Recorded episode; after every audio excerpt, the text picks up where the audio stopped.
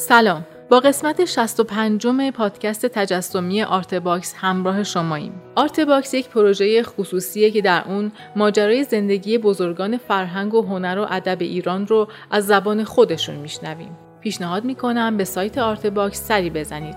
توی سایت می‌تونید آثار هنری، عکس های هنرمندان، فایل تصویری و صدای کامل مصاحبه ها رو به طور رایگان ببینید و بشنوید. پروژه آرته صرفا با اتکاب حمایت های مالی علاقمندان فرهنگ و هنر پیش میره. لینک هامی باش که در توضیحات این قسمت قرار گرفته راهیه برای کمک به پروژه آرته.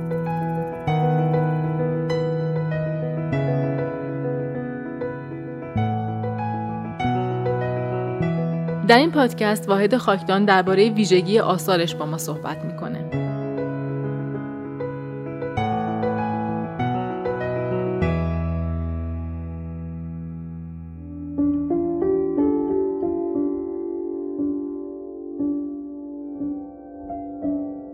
عمده کار من با یه فوتورالیست اگه کارم شبیه کارهای فوتورالیست ها میشه اینه که من از عکس یا اصلا استفاده نمی کنم یا اگر استفاده می کنم خیلی محدوده. ولی کشیدن فیگورها اگر دوچار مشکل بشم طبیعتا از عکس استفاده می کنم ولی فیگور باز میره توی فضایی که کاملا ذهنیه.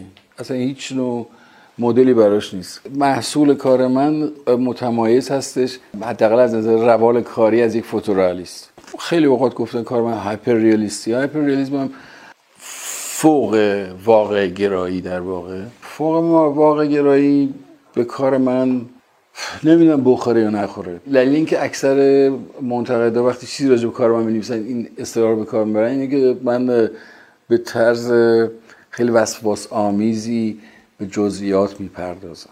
پرداخته به جزئیات معنیش باز هم این نیستش که کار تبدیل به یک کار هایپررئالیستی بشه. از زمانی که من شروع به کار فیگوراتیو کردم و شیئی کار می‌کنم. شما اشیا رو اونطوری که در واقعیت می‌بینید در کار من می‌بینید. در ضمن سعی می‌کنم تجربه مختلفی هم از نظر فنی که در تاریخ قبلا اتفاق افتاده بکنم. مثلا الان در حال حاضر شاید در یک دو سال میشه که من خیلی نقاشی قبل از امپرسیونیزم رو مطالعه می‌کنم بهش دقت می‌کنم. و هرچی بیشتر غرقش میشم بیشتر متوجه میشم که چه پروسه هایی اونها گذروندن که پارالیل ها و موازی های خیلی زیادی با نقاشی مدرن و امروزی داره. نقاشی قرن بیستم با یک سری قواعد خیلی ساده شروع میشه. یکی نفی سنت یکی پرووکاسیون تحریک کردن و یه اصل اساسی توی هنر قرن بیستم سرعت در عمله که اثری که تولید میشه خیلی سریع تولید بشه. یعنی درست عکس اون کار رو بعدها مثلا نواشان فوتورالیسم و هایپرریالیسم میون انجام میدن که این پروسه خیلی مشابه هستش با اون اتفاقی که تو قرن 18 میفته تو نقاشی باروک. و باز دوباره تشابهی که با ریاضت کشی یک نقاش شرقی در خلق یک تیکه مینیاتور خطه ما یا کلا در شرق دور اتفاق میفته رو باز دوباره تکرار می‌کنن. بنابراین این خصیصه رو من باز دوباره می‌خوام توی کارم تکرار بکنم و کردم تا حالا. دلیل به وجود اومدن چنین فضاهایی با یک چنین تکنیکی حاصل یک چنین موزگیری هایی هستش نباشه.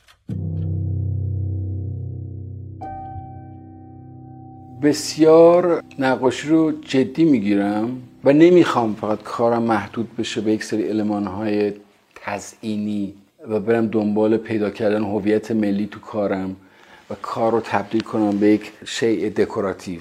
ببین الان نقاشی ایران وقتی شما یک کتاب ورق می‌زنی در مجموع آخر نمی‌دونی یک کتاب دیدین به صنایع دستی ایران یا اینکه راجع به هنر ایران. این مشکلی که ما داریم. ولی من اعتراف می‌کنم که جزو سرگردانانم. دلیلش اینه که شما وقتی آگاهانه تاریخ هنر نقاشی رو نگاه می‌کنید و بررسی می‌کنید به عنوان یک آدم شرقی سرگردان میشین.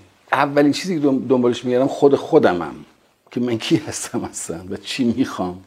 دومین چیز اون چیزی رو که آدم پیدا می‌کنه توی خودش که از نظر ذهنی روحی و حسی می‌خواد منتقل بکنه باید مطابقت داشته باشه با اون چی که در تاریخ هنر اتفاق افتاده. شما نمی‌تونید با هر حربه و با هر فنی و با هر متریالی بیاین یک اثر هنری رو خلق بکنین بدون که به معیارهای خاصی توجه بکنیم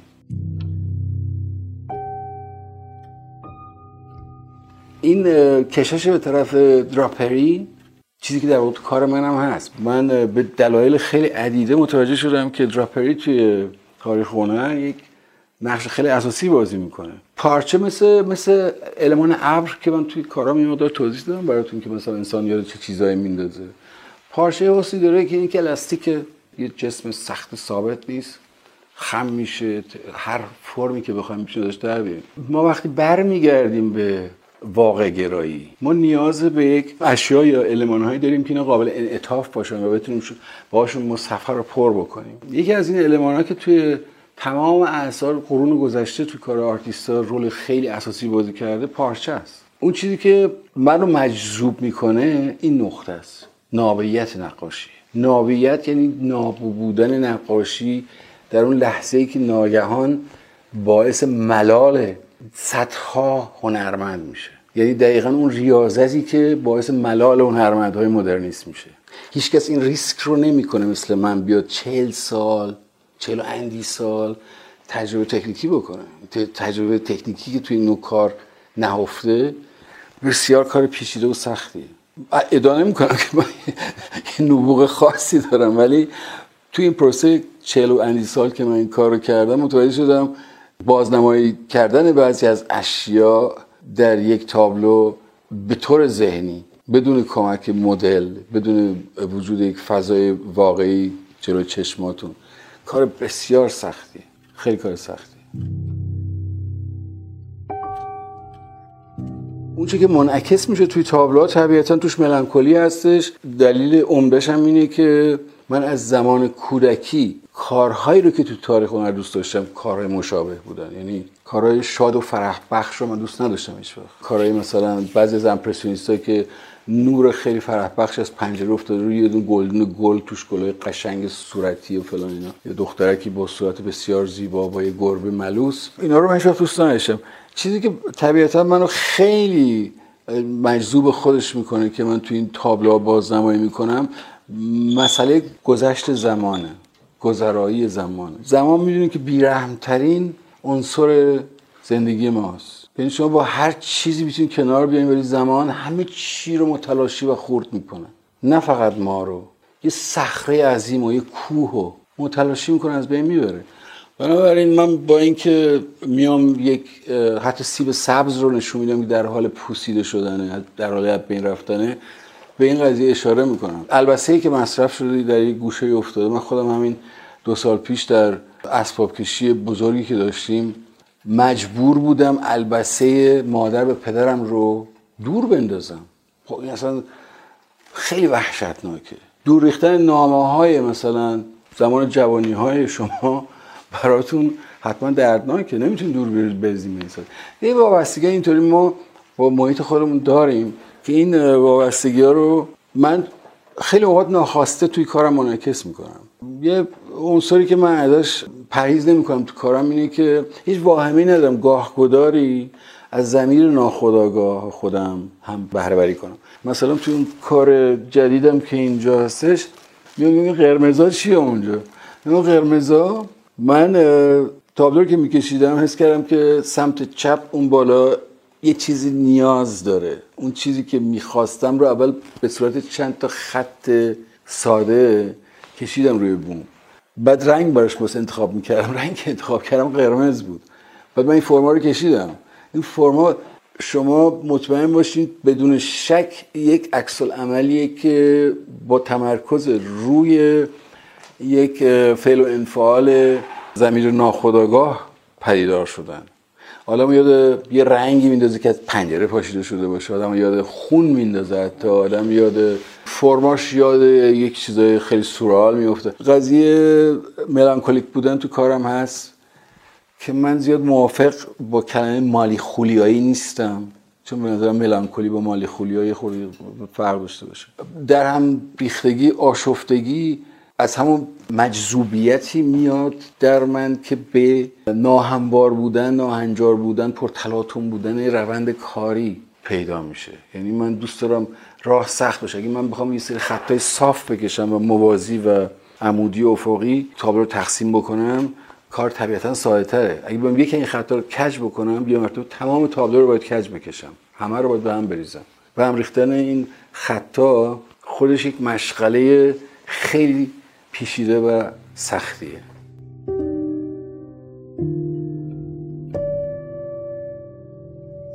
مرگ در واقع وحشتناکترین کاری که می‌کنه کشنده عشقه متاسفانه کسی که عاشق نمی‌تونه بشه و عاشق نشده هنر رو درک نمی‌کنه. و مرگ چیزیه که جلو عشق رو نگه میداره. بنابراین ما انسان ها موجودات بسیار خوشبختی هستیم که این شانس رو داشتیم که این لحظه رو تجربه کنیم. لحظه عاشق شدن رو تجربه, تجربه کنیم. و همیشه با این درد و با این بدبختی باید زندگی بکنیم که روزی خواهیم مرد. یعنی شادی های ما هم همیشه یا تصنعی یا گذرا. چند چیز خیلی اساسی در زندگی واقعیت دارن. یک تولد طبیعتا یکی مرگه ولی اون وسط مهمتر از همه چی عشقه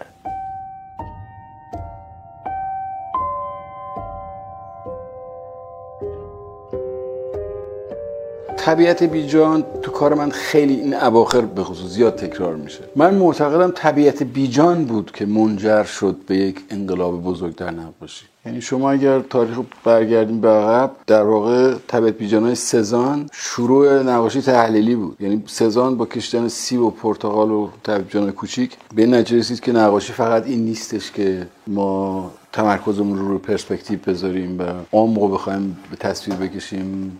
نقاشی تشکیل میشه از یک سری اعمالی که نهایتا به یک انتظام منجر میشه. یکی دلیل عمرش اینه. دلیل دیگرش اینه که ببین شما وقتی فیگور می‌کشین آدم می‌کشین باید یک ای داشته باشین. در این حالی که فیگور توی بازی میاد ولی یک اتفاقی هم باید بیفته.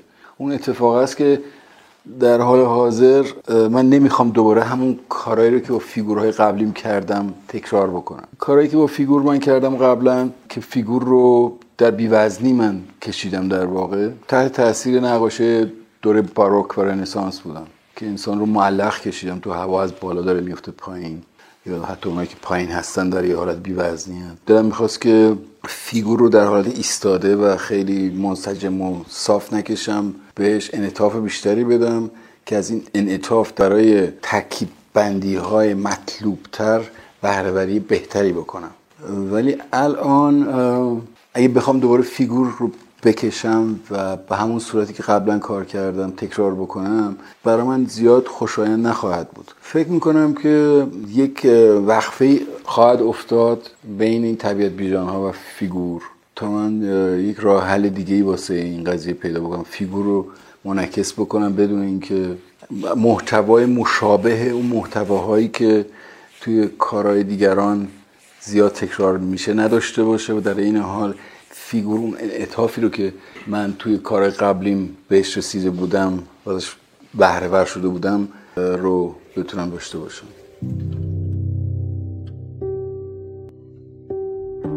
سوژه رو من هیچ وقت انتخاب نمی کنم عمداً.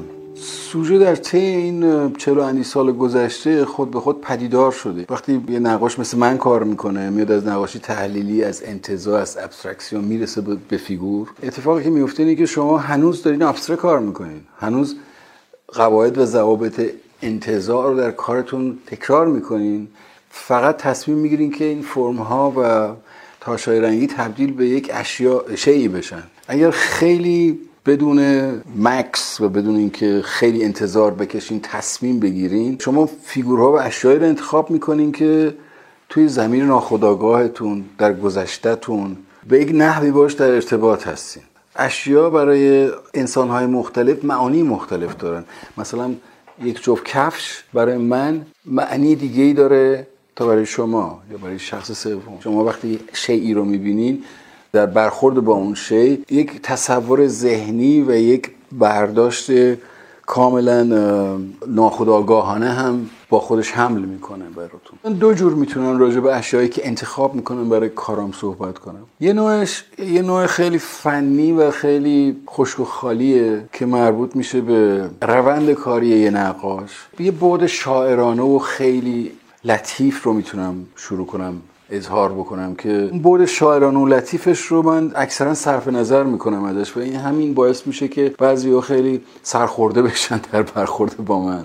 خب چون طبیعیه وقتی شما یه فضای نوستالژیک خلق می‌کنید با عکس قدیمی سیاسفید با نامه های باز نشده کهنه یا یک جفت کفش کهنه یا یک کلاه کهنه اینا می‌تونه برای یک شاعر یک منبع بسری خیلی مفیدی باشه که بتونه در مورد اون اشیا سخن پراکنی بکنه و شعر بگه یا هرچی ولی در مورد نقاش حالا متاسفانه اینطوره یا خوشبختانه اینطوره. به حال نقاش برخوردش با اشیا اون بود شاعرانش رو تا یه حدودی از دست میده. مثلا حتی مثلا شما به گله آفتابگردان ونگوک که نگاه می‌کنین اون بود لطیف شاعرانه گل آفتابگردان یه مقدار محو میشه. دیگه اون حالت رومانتیک رو نداره. تبدیل میشه به یک شی. و قبل این تبدیل به شی بشه برای آدمی مثل ونگوک تبدیل میشه به یه فرم. در کار من هم همین اتفاق میفته یعنی خیلی اوقات من حتی تابلو به این مرحله میرسونم که هنوز تمام نشده شاید یک ماه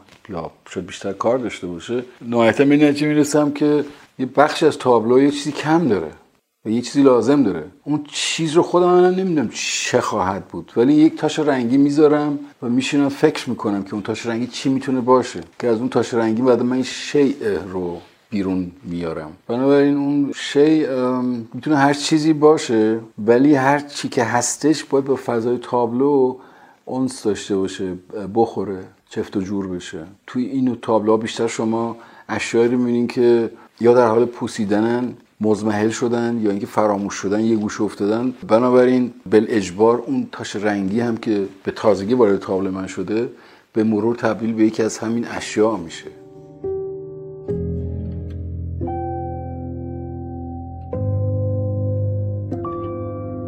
تمام المانایی که تو اون تابلو هست مال یک مرده. کلاه مرد اون پایین پیرن مرده. عکس مرد روی پیرنه. تنها چیزی که تو اون تابلو زمینه کرده لبخنده. در اینکه من این لبخند رو انتخاب کردم اینه که ما از این لبخند در جامعه خودمون در جامعه مصرفی برای معرفی کالاهای خودمون خیلی استفاده می‌کنیم. سمایل سیلز به انگلیسی. یعنی شما هر آگهی خمیر دندون یخچال ماشین رخشی هر جا هر چی نگاه می‌کنید لبخند شما می‌بینید با این ماتیک خیلی قوی و این لبخندها رو بعدا سطل آشغال پیدا می‌کنید تمام مجله ها سطل آشغال یه موقعی شب تک و تنها دارین توی خیابون میرین یه باد خیلی غم پاییزی هم داره میوزه یه تیکی کاغذ سر می‌خوره یه جلو پای شما می‌بینی لبخند یه خانومه که می‌خواد به شما یه چیز بفروشه. در واقع این لبخنده رو من گرفتم و ازش دارم استفاده می‌کنم. باز هم ببینید فکر نو نیستش. من اینقدر بیرحمم با خودم. این لبخند رو فکر کنم جیمز روزنکویست رو لیختنشتاین. حتی وارهول استفاده کرده لبخند مرلی رو. برای اینکه این لبخند لبخند تلخیه لبخند شیرین نیست. این لبخند قلابیه برای فریبه. لبخندی نیستش که واقعیت داشته باشه. بنابراین این لبخند فریبنده دروغین و قلابی رو من آوردم توی این فضای تاریک رها شده در حال ازمهلال و از بین رفتن رو جذب کردم گذاشتم توی کارم. من فکر کنم یه انگیزه باشه برای به راه انداختن یک مکانیزم فکری و ذهنی تو تماشاگر که به وسیله اون شما برای خودتون داستان بسازید که شما همین الان قبل از این صحبت شو ساختین با داستان ها مثلا وای میسید اون جلو و میگین چرا چرا چرا چرا؟ هدف اصلی من در واقع به وجود آوردن این چرا هاست. یعنی هیچ قصه خاصی رو بازگو نمی‌کنم. اصلا دوست ندارم که قصه یعنی حماسه سرایی بکنم یا داستان سرایی بکنم. هدف من نیست. هدف من اینه که با گذاشتن این اشیا کنار هم تماشاگر به نوعی سرگرم میشه و داستان خودش رو اختراع می‌کنه که خیلی جذابتره بعد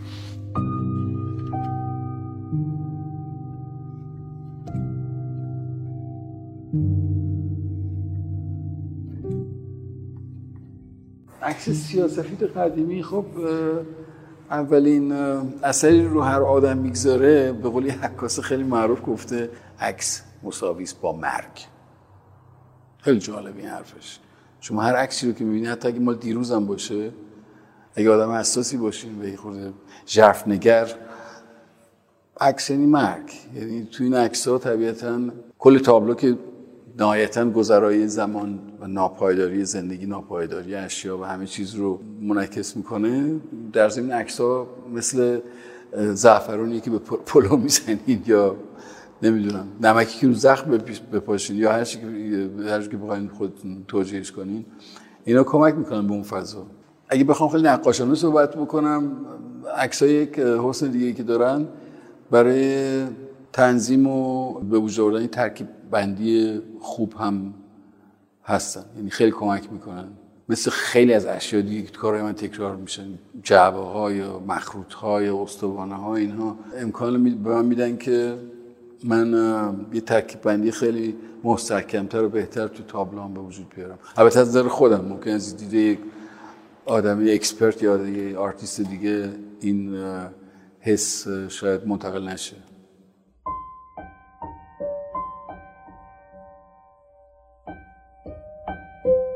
تابلو گروگان خیلی داستانش جالبه. من یه برادر کوچیکتر دارم که این دو سال در جبهه دزفول در جنگ ایران عراق سرباز بود. بعد اومد پیش من آلمان.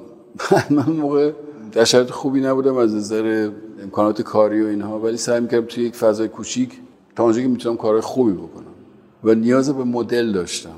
فیگورای آدم من خیلی اوقات توی نقاشی این سی چهل سال اخیر عکاسی کردم. بعد یک موقعی به کلم زد که برادر خودم عکاسی کنم یه سری عکاسی کردم از برادرم که خیلی تابلو کشیدم که در واقع برادرمه توی فیگورهای مختلف. اون شرایط روحی و روانی هم که داشتهش در خیلی از این تابلوها سعی کردم که بازنمایی کنم. یعنی مثلا یه دونه تریپتیک دارم یه تابلو هر سلتش برادرمه. در فیگورهای مختلف که بازگو کننده تا حدودی بازگو کننده اون شرایط روی روانیش هم هست. تابلو گروگان یکی از این عکس ها بود که من سی و سه چهار سال پیش عکاسی کردم و اینو من هیچ وقت استفاده نکردم از این عکس. از اون سری عکس از اکثرشون استفاده کردم یه دونه باقی مونده یا یک دو دیگه باقی مونده هنوز هست که من استفاده نکردم. بعد اینو من یک دفعه شروع کردم به کار و تابلو رو نمی‌دونم چهار پنج روز کار کردم و اینا و وحشت کردم ازش. یعنی اون فیگور با اون صورت پوشیده و دستا روی سر و اینا برای من complex خیلی melancholic خیلی ترس آوری من تابلو رو پوشوندم کار نکردم. روی همون بوم من یه تابلو دیگه کشیدم که یادم اون تابلو من آوردم تهران و اصلا یادمش رو چی بود به دادمش حتی براجی تهران فروش رفت و اینا. تو این سری کار جدیدی که میکشیدم یه مرتبه اون تابلو نصف کاری رو که پاک کرده بودم اومد باز تو ذهنم. بعد گفتم چطور نمیکشیش بکش ببین چی از آب در میاد اینا؟ بعد این گروگان رو من کشیدم اسم بگوشم گروگان. ببینید وقتی دیگه هم تابلویی رو من می‌کشم یه کلاژی که به دلایل مختلف پدیدار میشه. مثلا شما فیگور رو می‌کشین بعد اسم می‌کنید که زیرش زیرش می‌تونه چیز دیگه باشه.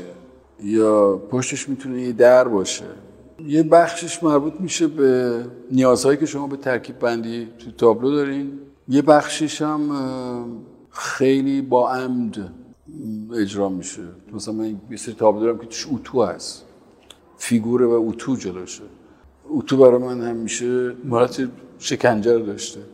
ممکنه که فیگور باشه با یک تیکه استخوان مثلا. کلا یک علاقه خاصی که من دارم اینه که دوست دارم یک تابلو در عین حالی که می‌تونه خیلی مفاهیم مختلفی رو تدایی بکنه تماشاگر تابلو من داستان خودش رو ابداع بکنه. در مورد گروگان خب تدایی مختلف میشه دیگه.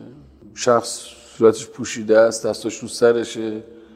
به نظر میاد که گروگان گرفته شده. و چون توی یک بشکه با یه مایه سیاه رنگ می‌تونه نفت باشه توش. بنابراین هر کسی می‌تونه برای خودش داستان خودش رو درست کنه